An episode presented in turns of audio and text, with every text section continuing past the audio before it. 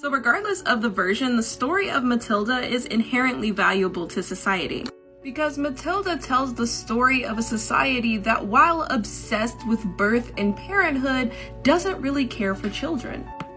And this is reflected not just in Matilda and her home life, but also in her peers and the life that they have at school. Because aside from their own home, schools should be the safest, most enriching space for children. But instead, in both versions, school is more of a place for bitter adults who never reach what they thought was their full potential to bully and belittle children who are trying to do the same thing.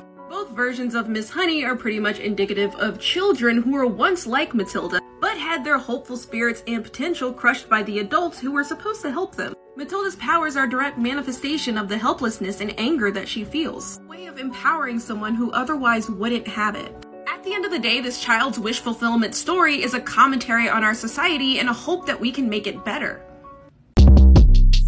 Short Cast Club.